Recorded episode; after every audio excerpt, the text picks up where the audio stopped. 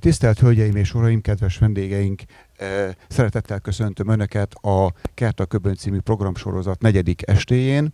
A Vízi Ökológiai Intézet nevében, mely az Ökológiai Kutatóközpont égisze alatt annak, annak részeként működik a korábbi Dunakutató Intézet jogfolytonosságában.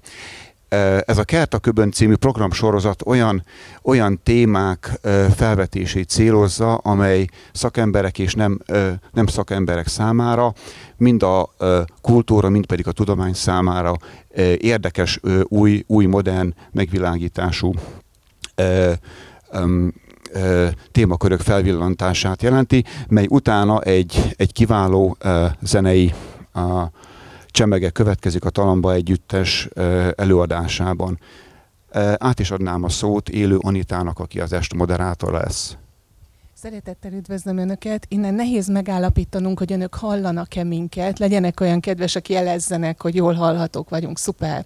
Nagyszerű. Köszönjük, köszönjük szépen. És akkor hadd mutassam be Önöknek a, az est résztvevőjét. Először is annyit, hogy a migráció szó szerepel a meghívóban, de persze nem arról fogunk beszélni, amit a politika ért a migráción, hanem mi most a vándorlás, talán mondjuk így szinonimáit mi nem használt el a politika, ezt fogjuk használni. A migrációról beszélünk, akkor is tessék vándorlást érteni rajta. A mai estének a vendégei, és tessék figyelni majd, hogy milyen fantasztikus foglalkozások vannak ott, hivatások mögötte.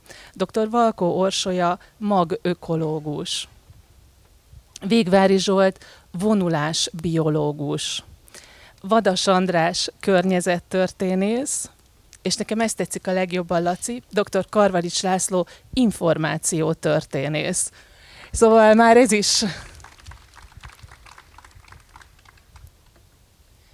már ez is jelzi, hogy nagyon izgalmas beszélgetésben lesz részünk, legalábbis remélem. Úgyhogy azzal egy kis játékra szeretném invitálni önöket az elején, mert vegyes a közönségünk, vannak önök között természetkutatók, és vannak társadalomkutatók is és arra szeretném kérni Végvári Zsoltot, meg önöket is, hogy önöket arra, hogy magukban válaszoljanak arra, hogy vajon ezek az állatok, amiket én itt felsorolok, ezek vándorolnak-e, vándorló állatok-e, költöző állatok-e, és arra kérem Zsoltot, hogy egy fél másodpercet mindig adjon a kérdés megválaszolása előtt, hogy a közönség is magában tudjon rá válaszolni. Hát az első nagyon egyszerű egyszerű lesz, vándorol-e a gólya?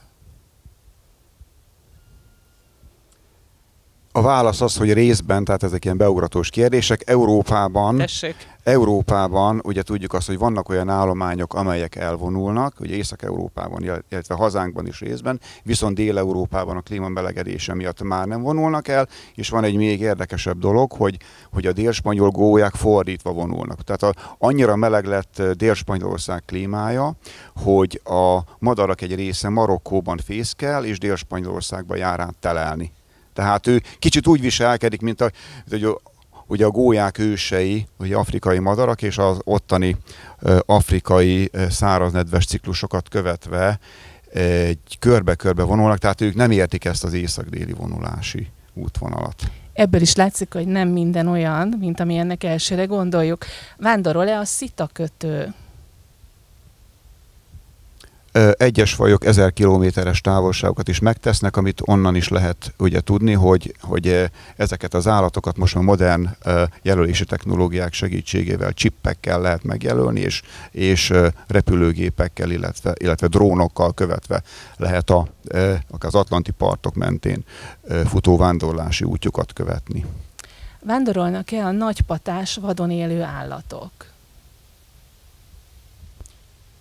Hogyha belegondolunk, akkor a jégkorszak óta is, tehát sok, sok jégkorszaki ö, növényzetnek a, a, a hurcolását is ezek, a, ezek az állatok végezték. Ugye, ugye lehet tudni, hogy akár a mamutok, akár, akár a bölények, akár napjainkban a e, afrikai e, e, nagypatások, vagy ugye Észak-Amerikában a, ugye a bölények, de egyébként valószínűleg ez volt e, e, a Kárpát-medencére is igaz, hogy az itt, itt mondjuk a bronzkorig élő nagypatás csordák, azok, azok óriási, óriási területeket fettek le a, az őszi-téli élőhelyek közti vándorlás során.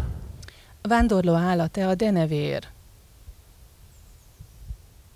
sok, sok vándorló faj van, ezt mi is, mi is megfigyelhetjük Magyarországon, amikor meleg nyárvégi estéken láthatjuk a, például a korai denevérek sok, sok százas ö, csapatait, amik, a, amik az egészen észak-európai vagy, vagy Magyarország középhegységbeli ö, szaporodó helyükről a Bihari hegységbe vonulnak ö, át ö, telelni.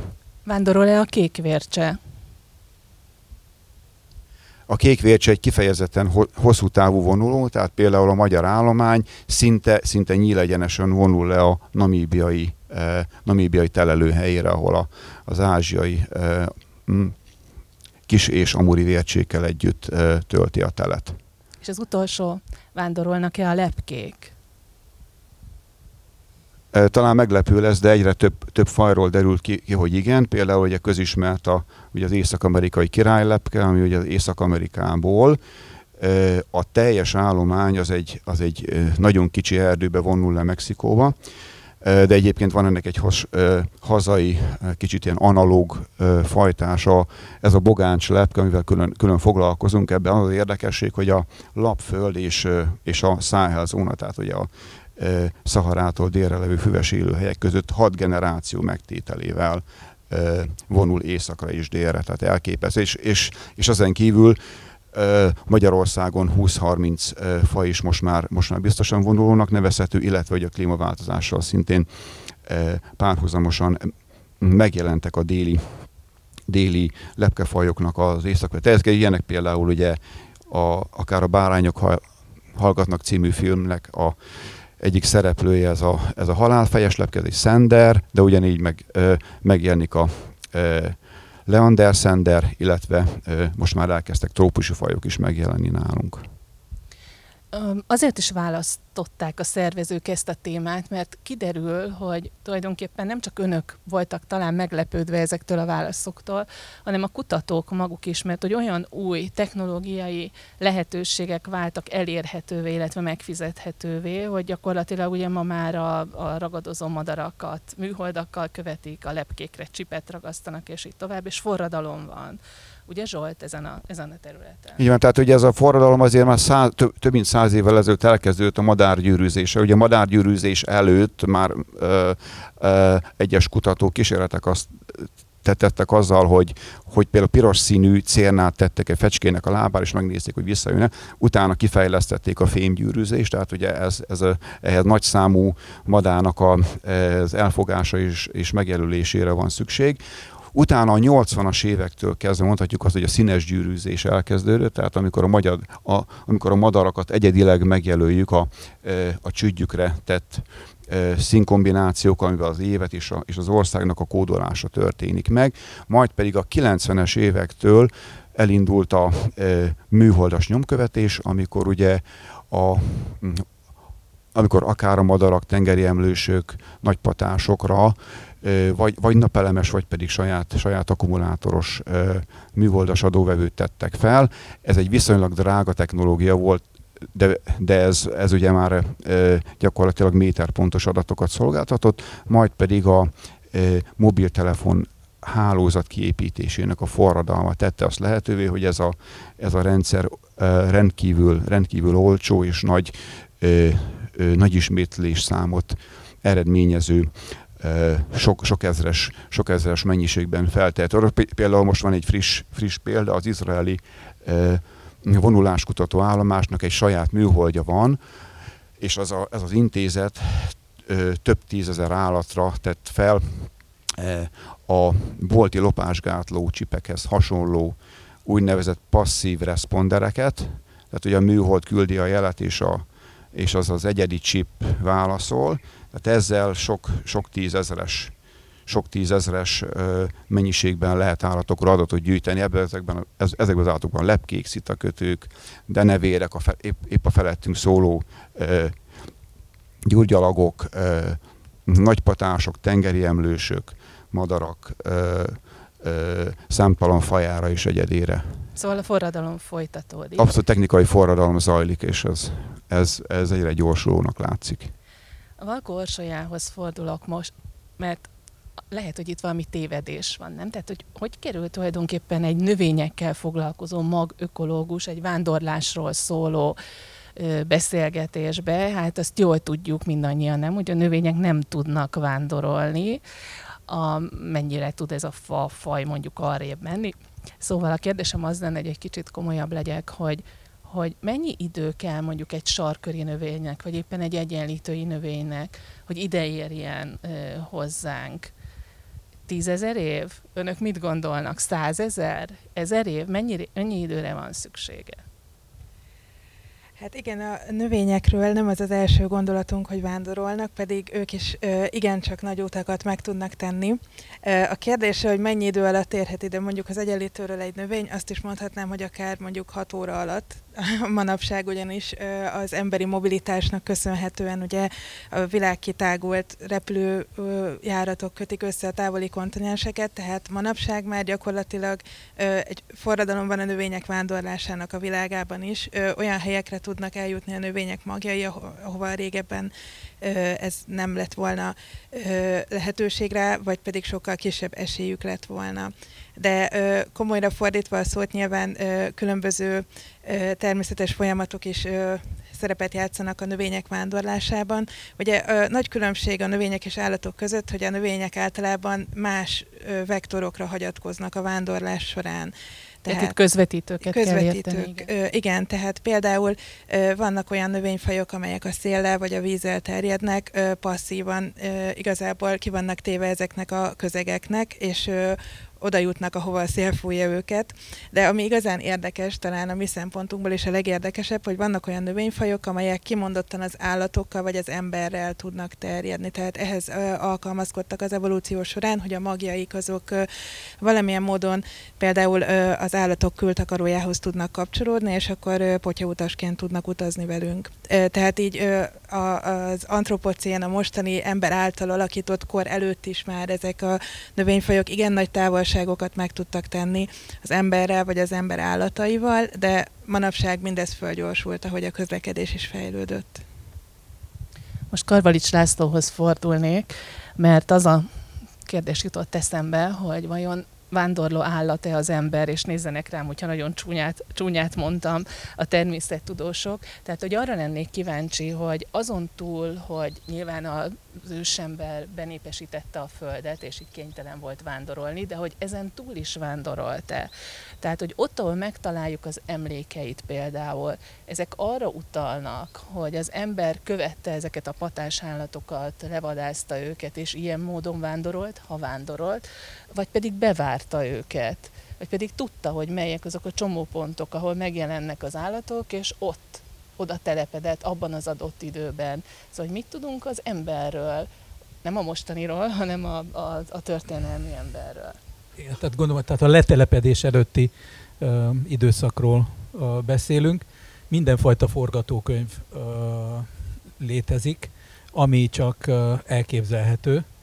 Ö, a, a, jól ismerünk megfigyelő pontokat, tehát egy 30-40 ezer éves megfigyelő pontokat, talán még régebbieket is, ahonnan minden bizonyal a vonuló állatcsordákat figyelték. Észak-Amerika nagy füves területein tipikus életforma az, hogy folyamatosan a, a csordák mozgását követve különböző szálláshelyek vannak a, az állatok mozgásához igazítva, és őket követik egy nagyon izgalmas és a, a, a, az állatok és a növények mozgására hasonlító forma mai napig is van egy-két túlélője még az úgynevezett transzhumáló gazdaság, ahol ahol nem állatokat követnek, hanem a, a, az időjárás változásának a függvényében csordákat terelnek egyre magasabbra, és egyre hidegebbre, vagy aztán, amikor az időjárás újra változik, hogy akkor újra vissza, alkalmatán akár 1500 méter szint, szintkülönbséget és 5-600 kilométernyi távolságot is váltogatva. Ha a környezeti tényezők olyanok, hogy nagyon kedvező feltételeket biztosítanak, akkor azért nagyon igyekszik a korai embercsoport arra, hogy ne kelljen feltétlenül vándorolnia, és ezért mindent megtesz. Például mondjuk egy önkioldó csapda beállításával, ugye egy viszonylag kisebb számú csoportnak sokkal kisebb napi kilométer mennyiséget kell megtennie, hogyha ügyesen kihelyez különböző típusú csapdákat, mert így is meg lesz neki a zsákmány, és nem kényszerül arra, hogy mondjuk a, a, a kövessen valamilyen a, a fajt.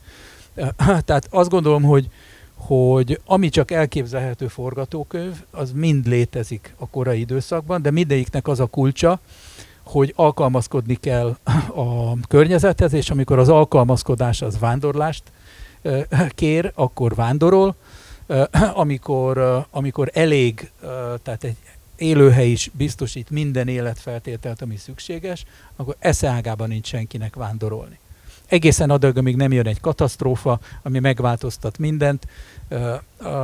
A legszerencsésebbek azok alkalmattán 40 ezer évig képesek egyetlen élőhelyen létezni kis dél-indiai, dél-kelet-ázsiai szigeteken, Polinéziában és másút. Ott léteznek nagyon komoly folytonosságok. Másút meg azt tapasztaljuk, hogy ha egy animációs filmet néznénk, akkor egyfolytában mozogna a, a képernyő, mert mindenki ide-oda vándorolgatna rajta. A következő kérdés, hogy végére érjünk a körnek, és hallják önök Vadas, Vadas András hangját is. Um, szerintem ez egy nagyon izgalmas kis kérdés lesz, mert személyes indítatású. Én két, két héttel ezelőtt egy egy magyar pásztorral töltöttem egy napot, vagy egy majdnem egy teljes napot Sáfián Lászlóval, és, és ez a pásztor arról mesélt, hogy hogyan alakítja át ő a pusztát az állatainak a segítségével, és azt mondta, hogy hát ő feljavítja tulajdonképpen a, a legelőt, amire hát én gondoltam, hogy hogyan tudná feljavítani egy egyszerű pásztorember a legelőt, és ő erre azt mondta, hogy kiszaratom, mármint hogy a magokat, amiket megetett az állataival, a jó minőségű legelőnek a magjait, nem tudom, hogy jól mondom-e, Orsi, azokkal ezt, ezt teszi, Szóval, hogy tulajdonképpen ez az ember magával viszi a pusztának egy darabját, de hogy ez csak egy 21. századi pásztornak a tulajdonsága, vagy pedig ez egy bevett gyakorlat, és gyakorlatilag a, a, az őskortól kezdve magukkal viszik a pusztát a vándorló nomádok. Ezt kérdezném elsőként Vadas Andrástól. Hát ez hasonlóan ahhoz, amit László mondott, nyilván is is, tehát nyilván visz, visznek magukkal tudatosan is dolgokat, és hát legalább annyira visznek magukkal tudattalanul dolgokat. Tehát azt látjuk, hogy mondjuk amikor megérkeznek telepesek Észak-Amerikába a kora újkor folyamán, akkor számukra vannak természetesen az őket körülvevő növényzetnek elemei, amiket szándékosan magukkal visznek. Lesznek olyan növények, amik az állatok patájában, bárhol odaragadva. Visznek magukkal növényeket, hogy majd elő, elültetik őket. Is, persze, tehát még a búza. Tehát, hogy nagyon távolra nem menjünk, az mondjuk nem volt egy ö, jelenlévő növény Észak-Amerikában, tehát nem, nem erre alapult a gazdaság, de hogy ö, alapvetően ö, nagyon sok növény véletlenül jelenik meg, ami utána nagyon-nagyon hatékonyan tud elkezdeni terjedni, ennek is megvannak a maga hátterei, hogy az, hogy van egy nagyon komoly környezet átalakító tevékenység, megbolygatják a talajt, ez nagyon sok új növénynek fog komoly potenciált jelenteni, ezeket szoktuk gyomnövénynek hívni, amik hihetetlenül hatékonyan tudnak, főleg ilyen bolygatott talajokban megjelenni, és hirtelen mondjuk, hogyha 1500-ban jártunk volna Georgia államban, akkor nagyon más tájképet láttunk volna, mint 1800-ban, amikor hirtelen egy, egy európai táj jelent meg, részben azért, mert nem tudom, egy konkvisztádor eldobott egy barack magot, amelyik utána kikelt, és 200 év múlva egy barackerdő volt a helyén, vagy egy liget volt a helyén. Nem azért, mert ő azt gondolta, hogy most fog ültetni egy őszi barackerdőt, hanem mert egészen egyszerűen egy nagyon hatékony, nagyon invazív faj abban a környezetben ez a növény, és hirtelen 300 év múlva tényleg azt jegyzik fel, hogy mindenhol őszi barack volt, ugye Georgiának a címerében is ott van a ö, őszi barack, és Peach State-nek nevezik, miközben ez egy európai növény, ami akkor, amikor nem volt jelen az ö, Egyesült Államok területén. Tehát, hogy nyilván nagyon sok ilyen tudatos növény mozgat, vagy migráció is van, és nagyon sok teljesen tudattalan jelenség is van közben, és nyilván ez a, ö, a kiszaratás fogalom ilyen szempontból egy nagyon... Elnézést kérem. Ö, nagyon ö, hát olyan szempontból nagyon-nagyon jól leírja, hogy hát valójában hát jó minőségű műtrágya, vagy hát trágya fogja körülvenni a magot, ami által még jobban fog tudni növekedni. Ehhez nyilván Orsolya jobban ér, de hogy egészen egyszerűen ez egy nagyon-nagyon hatékony módja annak, hogy a növény ki tudjon sarjadni, hogy hát egészen egyszerűen ott rögtön őt körülveszi egy olyan környezet, amiben sokkal jobban tud növekedni, mint hogyha csak egy magot most itt elszórnánk a füvön, tehát hogy vagy a fűben. Tehát, hogy ráadásul ez egy nagyon-nagyon hatékony módja annak, hogy alakítsanak legelőket olyan ö, növényekből, amelyek mondjuk jobb minőségű ö, takarmányt tudnak adni, annak mondjuk nagyobb aránya legyen jelen. Ilyenek a tudom, angol perje, azt hiszem a nátperje, amiket nagyon szerettek például az Észak-Amerikában mert elterjeszteni, mert egyrészt ismerős volt Európából, és ezek nagyon szerették azt a környezetet, nagyon hatékonyan tudtak terjedni. Az angol ember lábnyomának nevezték ezeket a növényeket ott. Azt hiszem a herefélék is ugyanígy terjednek, tehát hogy ezek kifejezetten jó takarmányt adtak, részben véletlenül, részben persze pedig tudatosan is fogják ezeket egy idő után mondjuk takarmányként ö, terjeszteni ö, pásztorok, vagy bárki, aki megjelenik egy adott területen. Tehát nyilván mind a kettővel találkozunk, lesznek olyan elszállított növények, vagy bármilyen mikroorganizmus aminek kevésbé örülünk, tehát nyilván annak nem örülünk, hogyha különböző betegségek megjelennek, mert véletlenül átszállítjuk, de lesznek olyan magok, aminek meg persze örülnek, mindaddig, amíg persze nem derül ki, hogy lehet, hogy mégsem annyira hat jó az, hogy mondjuk megváltoztat tájképeket, vagy teljesen átalakít növényeket, a biodiverzitás csökkenti, tehát hogy ennek nyilván lesznek olyan hosszú távú hozadékai, vagy negatív hozadékai, amivel mondjuk a koraújkorban nem biztos, hogy sokat foglalkoztak. Tehát, hogyha jól értem, akkor a vándorlás úgy történik, hogy vándorol az ember, vándorol, vagy vándorol az állat, vándorol a növény, vándorol az ember, tulajdonképpen követi ezt a, ezt a körforgást, vagy ezt a, ezt a mozgást, és, és hogy például a nagy felfedezések koránál, vagy Amerika benépesítésénél, vagy az új, ahogy mondták, civilizációknak az elterjesztésénél, tulajdonképpen az történik, hogy van egy olyan elf, hogy legyen mindenhol Anglia, vagy legyen, épp, vagy legyen mindenhol annak a gyarmatosító, vagy hódító népnek a, a saját közege, legyen mindenhol Portugália, vagy legyen mindenhol uh, Spanyolhon, uh, és azt kezdik el megvalósítani ott, az a cél, az egyik cél, hogy elterjesszék azt a közeget, azt a kultúr növényzetet, állatvilágot, amit otthon találnak. Ebből az is következik, és ezt már mindannyiuktól kérdezem, hogy hasonló éghajlatot keresnek, amikor, amikor terjeszkedik a, az európai emberiség a világ, vagy ember, az európai ember a világban? Erre hogy mondjak már egy most uh, friss, friss vizsgálati eredményt. Uh, megjelent egy könyv a, a világ inváziós madarairól, és meglepő módon kiderül, hogy több mint száz, száz madárfajt ugye terjeszt az ember. Ezek közül van, vannak olyanok, amelyeket már a polinézek terjesztett, van amelyeket a rómaiak, de a legtöbbjüket, ezeket az úgynevezett, amiket említettél Anita, ezek az úgynevezett aklimatizációs társadalmi jelenségek. Tehát amikor elköltöztek Ausztráliába vagy Észak-Amerikába az angolok, akkor, akkor próbáltak olyan környezetet magukkal vinni, ami a hazai hazai kerti környezet emlékezteti őket, ezért terjeszkedett el a házi verébe, a seregély, és óriási globális problémákat okoz most már észak vittek magukkal vittek magukkal, az, azért vittek, vittek verebet és, és, és seregélyt, fekete rigót, hogy ott meglegyen nekik a kertben éneklő eh, hazai, hazai madárfauna. És, ennek, és az most óriási problémákat okoz, nem tudják kiírtani helyekről, ugyanígy jártunk egyes, egyes papagájfajokkal.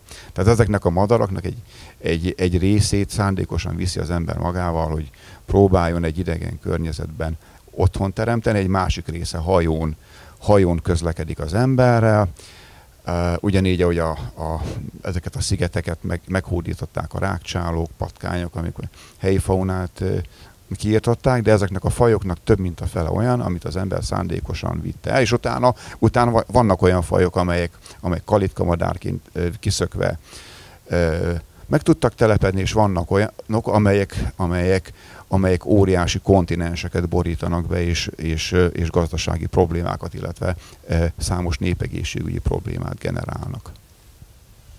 De azért ez mindig két irányú a folyamat, tehát hogy egy ilyen Európa és a világ dologban úgy tűnik, mintha kizárólag európai karmesterek diktálnák a tempót, meg játszanák a zenét. Ugye az európaiaknak is legalább annyira fontos volt az, hogy amit a világ más pontjain találnak, azt megpróbálják visszahozni. És vannak ilyen csodálatos térképek, ahol nyilak mutatják, hogy mi az, ami ment, mi az, ami jött. Ez egy állandó keveredés gyakorlatilag és hajlamosak vagyunk figyelni mindig a luxus sávra, tehát hogy ahogy az ananász Európába bejött, a, micsoda egy kincs volt, ahogy a, a banán bejött Európába, vagy az első rinocérosz, az első egzotikus madár, amik királyok ajándékoztak egymásnak, de igazából a, a, az, az egzotikus szint alatt a, a valódi tömeges haszonnövények haszonállatok gyakorlatilag egy, egy hát planéta méretű áramlását látjuk viszont, ahogy egyre közelebb vagyunk napjainkig. És nem csak az európaiakra volt az jellemző, a kínaiakra is például. Ugye mielőtt bezárkózott volna Kína a, a, a tengeri kikötők felégetésével elzárkózott volna a világtól, Előtte a Kolumbuszénál hatalmasabb hajókkal az egész dél-kelet-ázsiai afrikai térséget bejárta azért, hogy ilyen csereügyleteket csináljon, mint egy Noé bárkája vitte magával a különböző ö, ö, állatfajokat, növényi fajokat azért, hogy kikötvén valahol ö, cserébe hozzon Kínába olyat, ami ott még nincsen. Tehát egy szakadatlan cseréről beszélünk, és oda-vissza működik ezt már ma nehéz egy kicsit érzékelni, nem, hogy akkor a világ csodája volt egy-egy ilyen új állat vagy növény, ami, ami megérkezett. Ez már elmúlt azért ez a korszakorsi. Szerettél volna mondani valamit? Igen, a haszonállatokon gondolkoztam, hogy azok is nagyon fontos szerepet játszottak már akkoriban is ugye a növények terjedésében, a potyautas növények terjedésében, és hogy erre egy nagyon érdekes példa lehet a fedélrozsnok, ami Eurázsiában őshonos és Amerikában valószínűleg a birkák gyapján kerülhetett, és ott teljesen átalakítja az életközösségeket. Ezt tehát, hogy képzeljük el? Fú, nagyon drasztikusan egyébként. Tehát ez egy olyan növényfaj, egy egyéves növényfaj, ami kaliforniai gyepekben nagyon inváziósá vált, és máshol is, tehát Amerika legveszélyesebb inváziós növényfajává vált. És azt kell elképzelni, hogy ez a növény ez nagyon gyorsan lejátsza az életciklusát, tehát jóval hamarabb befejezi az életciklusát, mint az őshonos fajok, és egy ilyen óriási nagy száraz növénytömeget alkot az ottani gyepekben, amik így megváltoztatja, ez a növénytömeg megváltoztatja a tűzrendszereket tulajdonképpen, tehát ez egy gyúlékony biomassa, ami hamarabb kigyullad, mint ahogy normálisan kigyulladna, és emiatt az őshonos növényfajok azok nem tudnak magot hozni, mert hamarabb kigyullad a gyep, mint ahogy természetes módon gyulladnak ki, viszont ez a rozsnok, ez már addigra szépen befejezte az életciklusát, és elterjesztette a magját, tehát ezek az óriási kaliforniai tüzek részben emiatt a növényfaj miatt is alakulnak ki napjainkban is. De tulajdonképpen tulajdonképpen arról van szó, nem, hogy mindenhol, ahol az európai ember megjelenik, ott mindenhol egy mérség, mindenhol a, a, a főhadiszállás, ez a mérsékelt égöv, a, és onnan, onnan indul. Tehát az nyilván az, az nagyon magát értetődőnek tűnik, hogy az, az ismerőset keresik. Tehát, hogy, hogy az, hogy mondjuk az első telepes városok Észak-Amerikában, azok nagyon-nagyon hasonló éghajlati körülmények között jönnek létre, mint ahonnan származnak azok, akik letelepednek, az egy nagyon magától értetődő, egyszerűen logikus, részben azért ugye viszik magukkal nem csak a rigót nyilván, hanem amit termeltek otthon, tehát hogy azt tudják, hogy azon az éghajlati körülményen meg tudják ezt termelni. Az nagyon izgalmas, hogy ugyanakkor például azt lehet látni, hogy a korai gyarmati telepek Észak-Amerikában nagyon hamar krízisbe kerülnek a kisjégkorszak miatt. Ugye van egy nagyon éles lehűlési időszak a kora újkornak, pont azon a szakaszon, amikor letelepednek. Tehát megérkeznek, úgy tűnik, hogy ez hasonlít ahhoz, amit mondjuk Angliában tapasztaltak. Kialakítják a telepes, településeket, és mondjuk néhány évtized múlva hirtelen lényegesen hidegebbé válik, lényegesen rosszabb termések lesznek, és majdnem megszűnnek ezek a telepek. Nyilván vannak ilyen kísérletek, amelyek kevésbé bizonyulnak hatékonynak ö, ilyen szempontból, tehát amik tényleg néhány év múlva el fognak hagyni. De hogy itt van egy nagyon korai krízis, ö, ezzel most sokat foglalkoznak, hogy Észak-Amerikában is ez lejátszódott, ez a kisjégkorszaknak nevezett Európából sokkal jobban ismert ilyen éghajlati hideg periódus, de hát az, ez egészen nyilvánvaló, hogy keresik a nagyon hasonlót, ugye ezeket ö, megtalálják, tudom, ö, mondjuk a Buenos Aires környékén ez volt egy nagyon-nagyon ö, olyan terület, amit nagyon hamar átalakít az európai ember, ö, nyilván ö, új délvelsz és környéke, tehát hogy ezek a mindenhol meglévő fogföld és környéke, tehát ezek voltak azok, amelyek valamilyen módon emlékeztették az embert vagy az ö, európaiakat a saját éghajlati területeikre. Tehát ez egy nagyon szűk terület valójában, ugyanakkor innen utána nyilván ezek ki tudtak sugározni gyakorlatilag a teljes kontinensekre, tehát nyilván mondjuk egy mondjuk a Pampák egy jóval szélesebb terület, ami mondjuk Buenos Aires környékén elkezdődött átalakulni a növényborítás, vagy a növényzet, és mondjuk 200 év alatt ez mondjuk eljutott Patagóniáig nagyjából, eh, ahol mondjuk már kevésbé volt barátságos az éghajlat, az ember sokkal lassabban jelentek meg az európaiak ugyanakkor a növények sok esetben még gyorsabban is tudtak vándorolni ugye vándorolnak, ahogy az előbb ez szóba jött, tehát hogy valójában sokkal, tehát hogy meg is előzték a telepeseket sok esetben, mert hogy egyszerűen hatékonyabbak voltak, mint az új települések alapításában az ember. De itt tulajdonképpen egy másik forgatókönyv bontakozik ki, és azt hiszem, hogy ez a tudománynak egy új ö, fejezete, mint amit történelem órán megtanultunk. Mert nekünk például a világon senki nem mondta annak idején, nem tudom önök, hogy vannak vele, hogy, a, hogy nem a nagy felfedezők, nem az, hogy a vihar hol sodorta ki, meg ilyen dolgok, ö, meg hogy hol csaptak össze az indiánok, hogy nem ez határozta meg azt, hogy, hogy ö, hol vetette meg a lábát az európai ember a különböző kontinens kérdéseken, hanem ilyen éghajlati tényezők.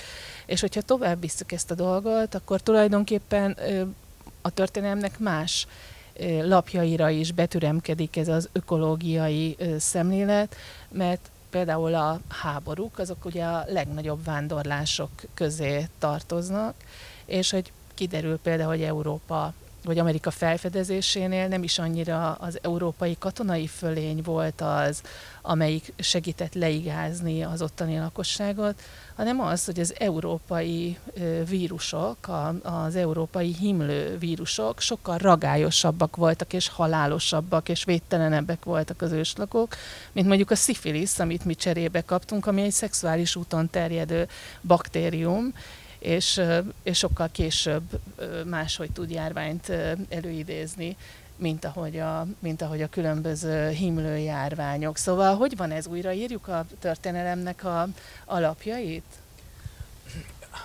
Én ezt úgy mondanám, hogy, hogy a történelmet tanulmányozva, meg a történelmet megpróbálva megérteni, állandó a hatásoknak a fürdőjében vagyunk és az változik igazából, hogy milyen felbontottságban, milyen részleteiben, hány hatást és milyen erővel látunk érvényesülni egy-egy adott pillanatban. Kétségkívül a történettudományt a maga naptári rendhez igazodó, uralkodókhoz igazodó, politika történeti súlypontú, aztán kicsit gazdaságtörténeti súlypontú szemlélete vagy megközelítés módja sodort abba az irányba, hogy ne vegyen tudomást egy csomó mondjuk környezeti tényezőről, és aztán elindult egy olyan folyamat, ami nem felfedezte, vagy újra felfedezte, csak megfelelő helyre helyezte a hatásoknak az együttesében a környezeti változókat. Alkalomattán a friss felfedezés örömével a, a még nagyobb jelentőséget tulajdonítva neki, ugye a egy okúnak, monokauzálisnak gondolván azt, hogy mi miért történik, hogy eddig azt mondtátok, hogy a politika vagy a katonai erő miatt történt valami, de én most megmutattam nektek, hogy, hogy minden a vulkánkitörések miatt van a, a, a világ történelemben. Ez egy ugyanúgy túlzó megközelítés volt, mert, mert a hatások mindig csokorba jelentkeznek, és ugy, ugyanaz a dolog egy kicsit más helyszínen már egészen más következményeket fog uh, hozni. Viszont arra volt jó uh, a, a környezettörténetnek is ez a, a, a, a, a több nagy hullám, ahogy, ahogy először fölfedezték a zöldet, aztán fölfedezték a járványokat, aztán fölfedezték a vulkánkitöréseket és a földrengéseket, mint történelem alakító tényezőket, uh, uh, hogy ezekbe a magyarázó mixekbe egyre jobb erővel tudtak beépülni az innen származó magyarázatok. És, a, és hát ettől ugye akárhányszor újraolvastuk, meg újraírtuk a történelmet, még mindig újraírásra, meg újraértelmezésre van mindig szükség, mert egyszerűen nagyobb felbontásban kezdjük el megérteni azt, hogy mi miért és hogyan történt. Csak egyetlen egy konkrét példát hadd mondjak. 1815-ben kitör egy dél-kelet-ázsiai vulkán, a Tambora, és, és rettenetes idők jönnek innentől kezdve Európára. Ugye a napóleoni háborúk után vagyunk, amúgy is tele van problémával Európa, és az Bocsánat, érdekes az... El, elnézést kérek, csak egy közbejegyzés, Igen. hogy kitör egy vulkán, na és mitől, mitől válik ez egy kataklizmává a azoktól, akik nem Igen. találkoznak a lávával. Igen, ez egy különösen nagy kitörés, kell egy kis idő, amíg elér, ugye ez a rettenetes felhő ö, ö, Európa fölé, meg Észak-Amerika a fölé is. A, igen, igen, a, a, hamufelhő. a, a hamufelhő tökéletesen átalakul, váratlanul és gyorsan átalakul az időjárás, hideg van, egyfolytában esik az eső, nincs termés, Európában éhínségek vannak, Svájc meg bizonyos német területek szenvedik meg a legjobban, Európa a, a majdnem legfejlettebb területei, úgyhogy megindul például egy tömeges kivándorlás ennek hatására. Svájciak és németek ezért jelennek meg Amerikában, meg Oroszországba mennek, mert ott meg úgy fújnak a szelek, hogy Oroszországban csodálatos gabona termés van, egész Európát Oroszország menti meg, nagyon sokan németek mennek Oroszországba, és a 20. század végéig élő és eleven közösségeket alkotnak különböző területeken. Akik Észak-Amerikába mennek, ha olyan területre érnek, ami Oroszországhoz hasonlóan nem érintett a, a környezeti katasztrófában, túlélnek és szerencséjük van, de ha olyan területre mennek, amit ugyanúgy érint, akkor ugyanúgy bajba vannak. De az, hogy éppen mondjuk a vadludak vagy a nyulak Kanadába hogyan vándoroltak az előző évben, meg tudják-e menteni az ottani populációt, még ennek is jelentősége van. Tehát egy egészen bonyolult rács szerkezet lesz, aminek mindnek mögötte ott van a, a vulkánkitörés, meg az, az által előidézett hatás együttes, de olyanok is mögötte vannak, hogy megszületik a modern biztosítási ö, ö, kultúra, hogy Oroszország, mint nagyhatalom felértékelődik Európában és Amerikában is. A amerikai polgárháborúban orosz matrózok fogják majd az északiak mentén befolyásolni, és így tovább, és így tovább. Tehát egyetlen egy összegabajodó hatás együttes az, ahogyan fölfejtjük a szálakat, és ebben végre úgy látom, hogy méltó helyre kezdenek el kerülni a környezeti tényezők. Hányban tört ki a vulkánum? 1815-ben. 1815-ben. A, de tulajdonképpen András a, a római birodalomnak a, a bukását is tulajdonképpen nem is egy vulkánhoz, de egy klimatikus változáshoz ö, kötik ö, sokan, vagy, vagy a klímaváltozás az tulajdonképpen birodalmak ö, sorsára is hatással lehet. Lehet, hogy nem jól mondom, úgyhogy javíts ki kérlek. Hát ez, tehát, hogy amit László mondott, tehát, hogy, hogy, hogy nyilván volt az, hogy akkor politika történeti okok miatt nem. Tehát a 18. században azt láttuk, hogy a római birodalom a kereszténység miatt bukott meg, mert hogy az egy olyan vallás volt, amelyik nem teremtett olyan társadalmi kohéziót, mint a politeizmus. Ez a felvilágosodás nagy gondolata volt, ugye Edward Gibbon megírta, hogy ezért bukott meg a római birodalom, ez hét kötetben meséli el, de nagyjából er, ez a lényege a dolognak. Utána politika történeti okokra, barbárok, betörések, stb. Utána gazdaságtörténeti okok, és akkor megint valaki amikor a klímatörténet bekerül, a környezettörténet bekerült az ilyen típusú történeti diskurzusba, akkor azt találtak ki, hogy hát akkor nyilván a klíma miatt omlik össze a birodalom, és egy nagyon-nagyon kritikus ö, periódus játszódik le valóban a római időszak végén klimatikus szempontból, tényleg rosszabb termések várhatóak. Nyilván ezek az okok valószínűleg párhuzamosan jelentkeznek. Biztos, hogy tényező az, hogy bizonyos helyeken tényleg rosszabb termésekkel kell számolni tartósan. Bocsánat, csak egy, egy kérdést hadd vessek, ne, ne felejtsd el a gondolatodat, de az például, hogy a rómaiak olyan szinten átalakítják a birodalmait, hogy tulajdonképpen egy mediterránumot hoznak létre egészen addig, ameddig a, a birodalom határai engedik. Ugye szőlőt termesztenek, a brit szigeteken éppen egy felmelegedés van, nálunk is meghonosítják valószínűleg ők ezt a kultúrát, gabonát, stb., amit olaj, hát amit tudnak elterjesztenek a birodalomba. Ettől sérülékenyé is válik tulajdonképpen, ha, ha jól értem, és egy ilyen klímaváltozás még fokozottabb hatással van egy ilyen nagy monolitikus tömbre. Igen, tehát hogy ez magától értetődő, hogy mindig a marginális területek fognak először szenvedni. Tehát nyilván a füge az mondjuk Magyarországon, valószínűleg a, vagy a Kárpát-medencében valószínűleg a, egy picit hidegebb periódusban egészen egyszerűen nem tudott megérni, míg mondjuk a Pó alföldön valószínűleg akkor is, hogyha egy kicsit hidegebb időszak volt, akkor is valójában lehet, hogy később reérett be a gyümölcs, de beérett a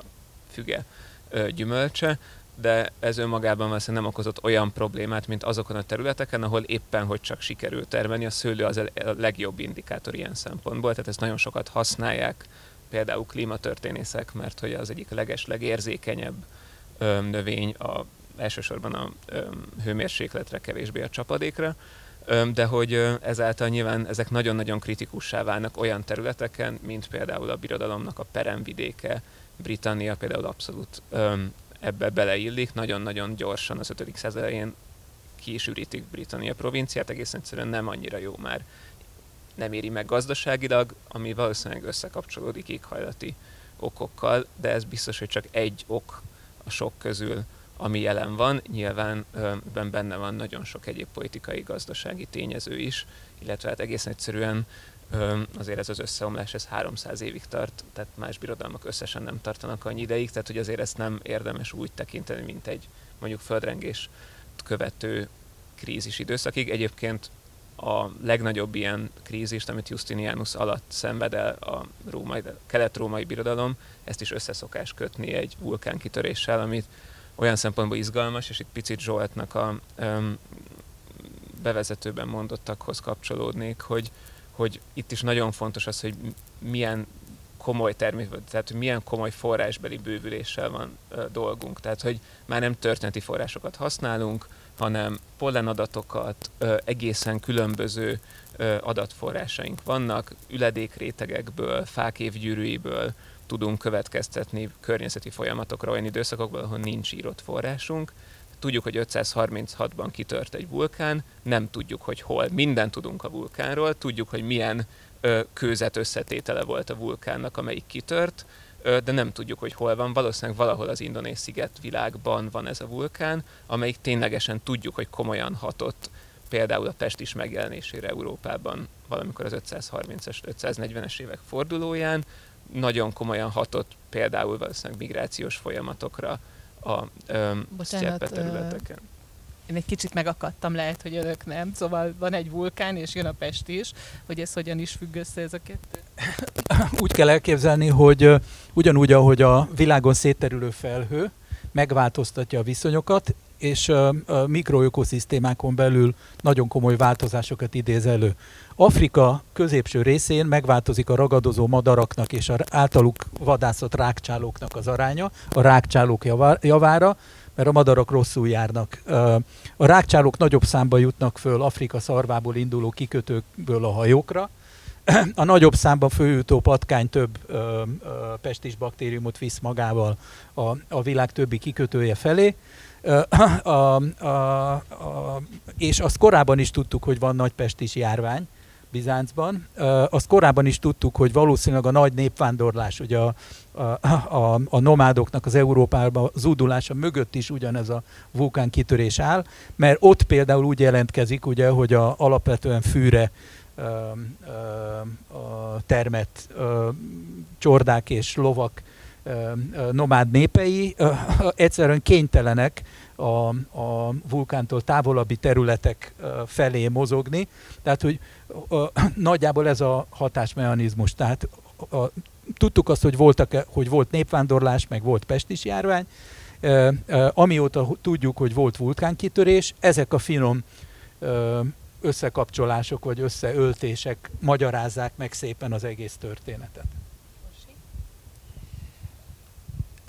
Most csak így elábrándoztam. Bocsánat.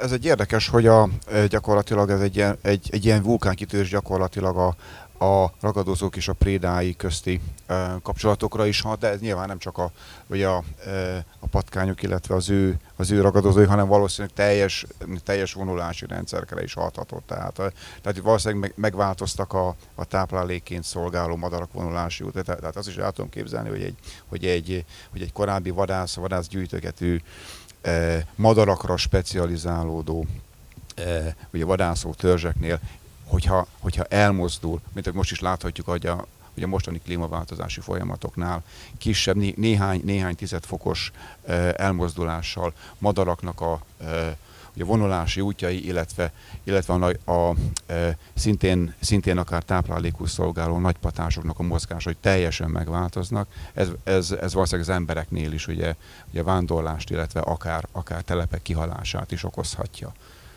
Tulajdonképpen a vándorlás az segít arra, hogy a környezetet valamilyen módon optimalizálják.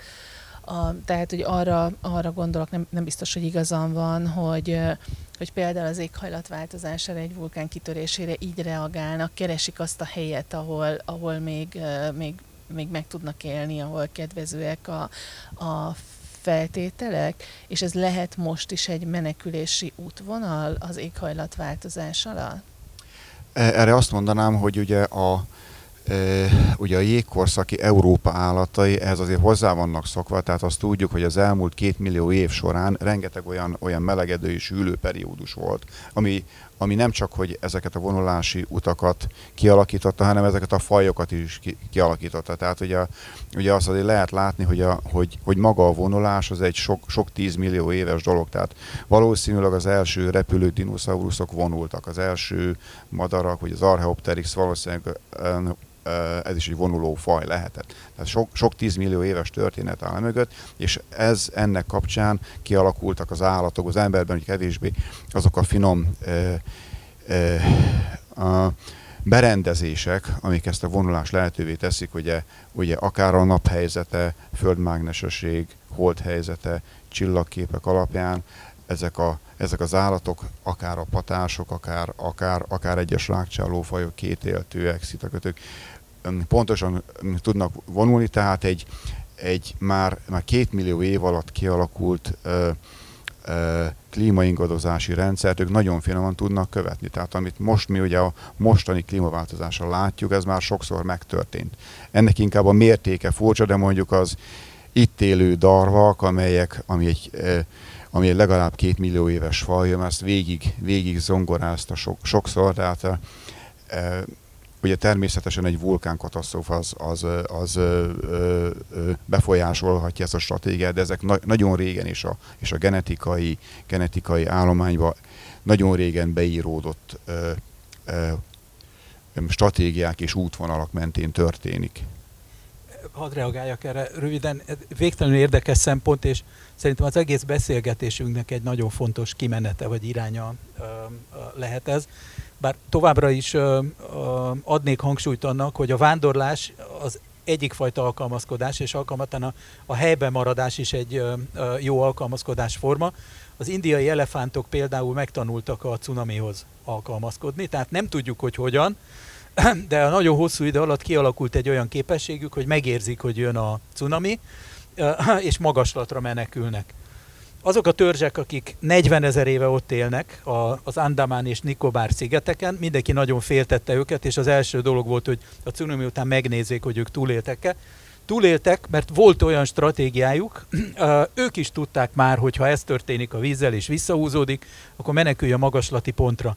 Azok a maláj törzsek, akik csak 4000 évvel ezelőtt vándoroltak be a dél-kelet-ázsiai szigetvilág különböző pontjaira, meg elpusztultak, mert a 4000 év nekik nem volt elég ahhoz, hogy kiépítsék magukban ezeket az alkalmazkodási mechanizmusokat, és ők elpusztultak. A 40 ezer év elég volt, meg a nem tudom, a 4 millió év az elefántnak elég volt. És itt itt az a nagyon izgalmas kérdés, és az egész vándorlás téma mögött a tudományos kihívás. Bocsánat, egy Igen. kérdés, de honnan tudták? Tehát, hogy ezek 40 ezer évvel uh, ezelőtt nem voltak írásban, 4 ezer évvel ezelőtt Nem tudjuk, hogy honnan, tud, ugyanúgy, hogy nem tudjuk, hogy melyik vulkán volt, csak tudjuk, hogy egy vulkán volt, erre egy egyszerű válasz, aki, aki nem jól alkalmazkodott, az kihalt. Ettől még nem tudjuk, hogy mi a mechanizmus, ahogy az elefánt tudja, de tudjuk, hogy tudja. népi költészetből, de nem tudom, hogy honnan uh, tudhatják. Genetikailag hát, valószínűleg nincsen beléjük kódolva. A, már a, a 40 ezer éves őslakosokban? Igen. Hát a kulturálisan van beléjük kódolva, tehát hogy az ő emlékezetük az akkora távot tud átfogni, hogy, hogy, hogy képesek arra, hogy, hogy úgy adják tovább ezt a tudást, hogy, az, hogy úgy mondja, meg is van indexelve, hogy már pedig ez fontos, és jegyezd meg, mert, mert a túlélésed múlik rajta. Itt egy picit, picit provokatív lennék, mert ugye az ember is egy érdekes állatfaj, és például, hogyha a fecskére gondolunk, ugye a fecskének ugye muszáj lenne Afrikába vonulni, mert ő, mert ő rovar teszik. Igen, ám, de, a, de például a dél-spanyol fecskék ezt nem olvasták, és a melegedéssel ők elkezdtek átterelni, holott ez elvileg genetikailag ö, kódolt. Tehát itt az a feltételezés, hogy vannak ilyen epigenetikus, egy ilyen kapcsoló, egy ilyen genetikus kapcsolónak nevezett valami, ami bizonyos környezeti feltételeknél bekapcsol, és ez, és ez például örökölhetővé teszi a délspanyol fecskéknél, hogy ne vonuljanak. És akkor én felteszem azt a kérdést, nyilván kicsit ugye provokatív, hogy az embernél nem lehet ilyen, hogy a cunamit bekapcsoló ugye, mechanizmus. Hát ugye itt sok, me- sok mechanizmus lett, ugye most már Ugye a szenzorrendszert telepítenek az óceánra, tehát most már olyan cunami detekciós rendszer van, hogy ami 2001-ben megtörtént, ilyen mértékben már nem fog megtörténni újra, de egyébként a, az őslakosokkal párhuzamosan, ugye akit be se engednek senkit oda, mert lenyilazzák, hogyha oda akar menni valaki, nekik megvolt a saját kulturális kódjuk, ugye, ami fölülírja a, a genetikai kódot, és pontosan lehet tudni, hogy ez kulturális, de az az angol kislány, aki a, a, ott ült a szállodába, és látta, hogy visszahúzódik a víz, és földrajzórán tanulták azt, hogy a cunami az jön, amikor visszahúzódik a víz, és mindenkit riasztott a szállodában, és el is hitték neki a szülők, meg utána a többi lakók, fölmenekültek a szálloda tetejére, túl is éltek. Ugye ez is egy kulturális kód, hogy iskolákban oktatják azt, hogy hogyan működik a cunami, és ha ezt a kódnak a birtokába vagy, akkor túlélsz. Na, de minden esetre uh, röviden visszakanyarodnék oda, hogy azt mondtam, hogy amikor meg akarunk érteni egy történelmi változást, akkor szétpróbáljuk szálazni az együttható hatásokat. De ez érvényes időben is, és most ez nagyon szépen kirajzolódott nálad. Tehát vannak nagyon hosszú távú von érvényesülő hatások környezetben is, genetikai állományban is.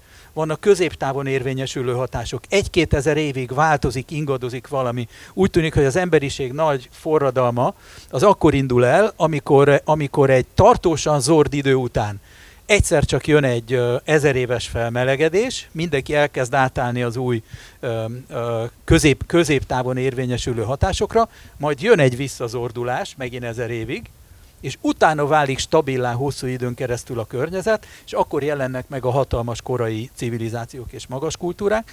Tehát vannak ilyen középtávon érvényesülő hatások, és vannak egészen rövid távon érvényesülő hatások. És nem csak a jelenben bonyolódnak össze a különböző hatásformák, hanem ezek az időben különböző ciklussal és különböző erővel ható dolgok is, és még egyszer, tehát hogy tudós nemzedékek számára kínál csodálatos kihívásokat az, hogy ezeknek a természetét még jobban megértsük. Mindjárt leharangoznak bennünket, úgyhogy a középső két vendégünkhöz fordulnék, és azt kérdezném, hogy mennyire gyors ez a változás. Tehát például Orsi, ezek a növények, amik próbálnak migrálni és menekülni. Szóval, hogy hozzánk például évente hány faj jön, vagy hogyan történik ez? Nagyon gyors lehet ez a változás. Talán az Antarktiszt mondanám egy ilyen nagyon érdekes példának. Ugye évente több ezer, több tízezer kutató, turista fordul meg az Antarktiszon, ahol eredetileg, ha jól tudom, két őshonos edényes növényfaj fordul elő, és most már több tíz növényfajnak a magját kimutatták ezeknek a turistáknak a felszerelésein, ruháján, cipőjén. És ugye itt is jön a klímaváltozás, hogy melegszik az éghajlat, egyre nagyobb esélyük van ezeknek a bejutó magvaknak, hogy meg is tudjanak ott telepedni.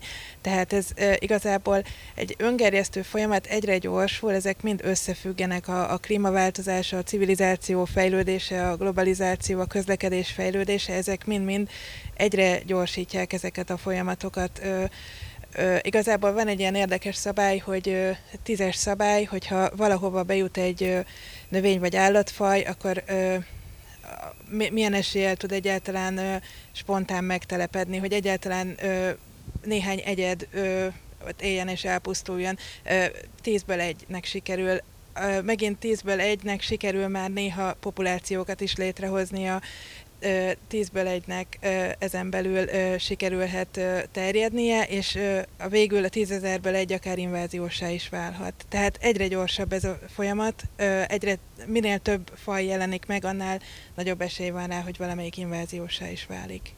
Mikor pedig, igen? Bocsánat, egy fél mondat, csak hogy az Antarktisz kapcsán, ami egy izgalmas dolog, hogy ennek hogyan próbálunk mondjuk gátat vetni, ugye az Antarktiszi Egyezmény szerint azt hiszem nem lehet kutyákat vinni, szánhúzó kutyákat uh-huh. nem lehet vinni az Antarktiszra, mert hogy nem akarják azt, ami megtörtént Ausztráliában a rákcsálókkal és más szigeteken, hogy mondjuk csak kettő darab szánhúzó kutya elfut, és mondjuk ők abból a tízes szabályból, a tízezerből egy lesz, és létrehoznak egy falkát, és rájönnek, hogy a pingvinek azok finomak Ö, és mondjuk hogy ez, ez milyen ökológiai katasztrófát okozhat kettő darab elfutott kutya adott esetben, mondjuk egy szánhúzótól. Tehát, hogy azért vannak mechanizmusok, amikkel próbálják ezt gátolni, ugyanakkor tényleg a, mondjuk, tehát mondjuk a légi közlekedés és a turizmusnak az ilyen szintű globális felgyorsulása, az nagyjából lehetetlenné teszi ezeknek a folyamatoknak a tényleges kontrollálását. Tehát, hogy nagyon kevés helyen, az Antarktisz talán a legjobban kontrollálható helyek egyik, nem tudom, Bután és egy-két ilyen nagyon elzárt ország mellett valószínűleg, tehát de hogy azért alapvetően ökológiai szempontból alig, hanem az a típusú globalizált világ az ezeknek a növényeknek, és nyilván állatoknak, nyilván a növény ilyen szempontból talán látványosabb, valószínűleg nem, nem nagyon tud gátat szabni. És még egy utolsó kérdés, nyolckor megszólalnak a harangok, azt hiszem, hogy még talán van annyi időm, hogy megkérdezzem. Sajnos a magyar populáció visszaszorult, tehát rövid időn belül 8 millióan leszünk ebben az országban. Tulajdonképpen lehetne az a védekezésnek egy módja, hogy nem mindenkinek lesz még egy vidéki háza, és akkor két helyen tartunk fel ö, ö, ilyen kultúrközeget, hanem visszaadunk mondjuk 20%-nyi területet a tájnak, a természetnek. Ez lehetne egy menekülési útvonal abból a környezetváltozásból, hogy abban, amiben, amiben benne vanunk? Lehetne egy sajátos magyar út? Elállt a lélegzete mindenkinek.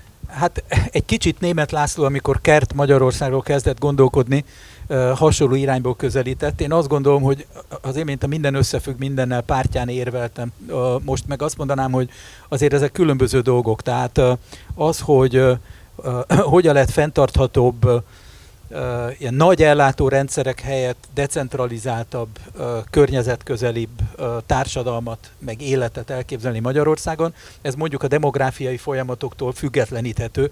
Tehát akkor is igaz, hogy, hogy érdemes életmódot váltani, mondjuk az erdőgazdálkodástól a, a, a nagytáblás, nagyüzemi mezőgazdaság a dolgait átalakítani, hogy az energia ellátásba más irányokba elmenni. Ez mindig az, függetleníthető a demográfiától, a politikától, sok minden mástól. És az érdekes az, hogy, hogy ebbe az irányba már magától is elindultak nagyon sokan. Tehát, hogy, hogyha most elkezdenénk sorolni azt, hogy milyen remek példák vannak fenntartható ökogazdálkodásra, mondjuk közmű hálózatok nélkül is megoldható szennyvíz elvezetésre, körkörös gazdaságra, akkor Magyarországon nagyon-nagyon sok izgalmas kezdeményezés van. Ezekből ezeket kéne egyre jobban ismerni, és ezekből kéne egyre többet látni magunk körül de úgy tűnik, hogy az irány, vagy a nyíl az ebbe az irányba mutat, és nem az ipari korszaknak a füstokádó kéményei felé. Még annyit hozzátennék, hogy ez ugye a Covid járvány kapcsán látszik, hogy valószínűleg ez az egyetlen járható, tehát látszik az, hogy egyszerűen túl nagy populációs sűrűségben élünk, és, és, és hiába van sokféle eszközünk, orvos akármilyen, nem volt, nem volt elegendő ahhoz, hogy ezeknek a létezését, vagy ezeknek a, ezeknek a felbukkanását megakadályozza. Úgyhogy ez lesz az egyetlen út az emberiségnek a túléléséhez, hogy elkezdi visszaadni a, az élő helyeit a természetnek. Köszönjük szépen a figyelmet, a harangszó véget vetett a, a beszélgetésünknek. A koncert után lehet még esetleg borozgatás közben kérdezni a vendégeket. Ha van kedvük, akkor maradjanak majd még ezután is. Köszönjük szépen!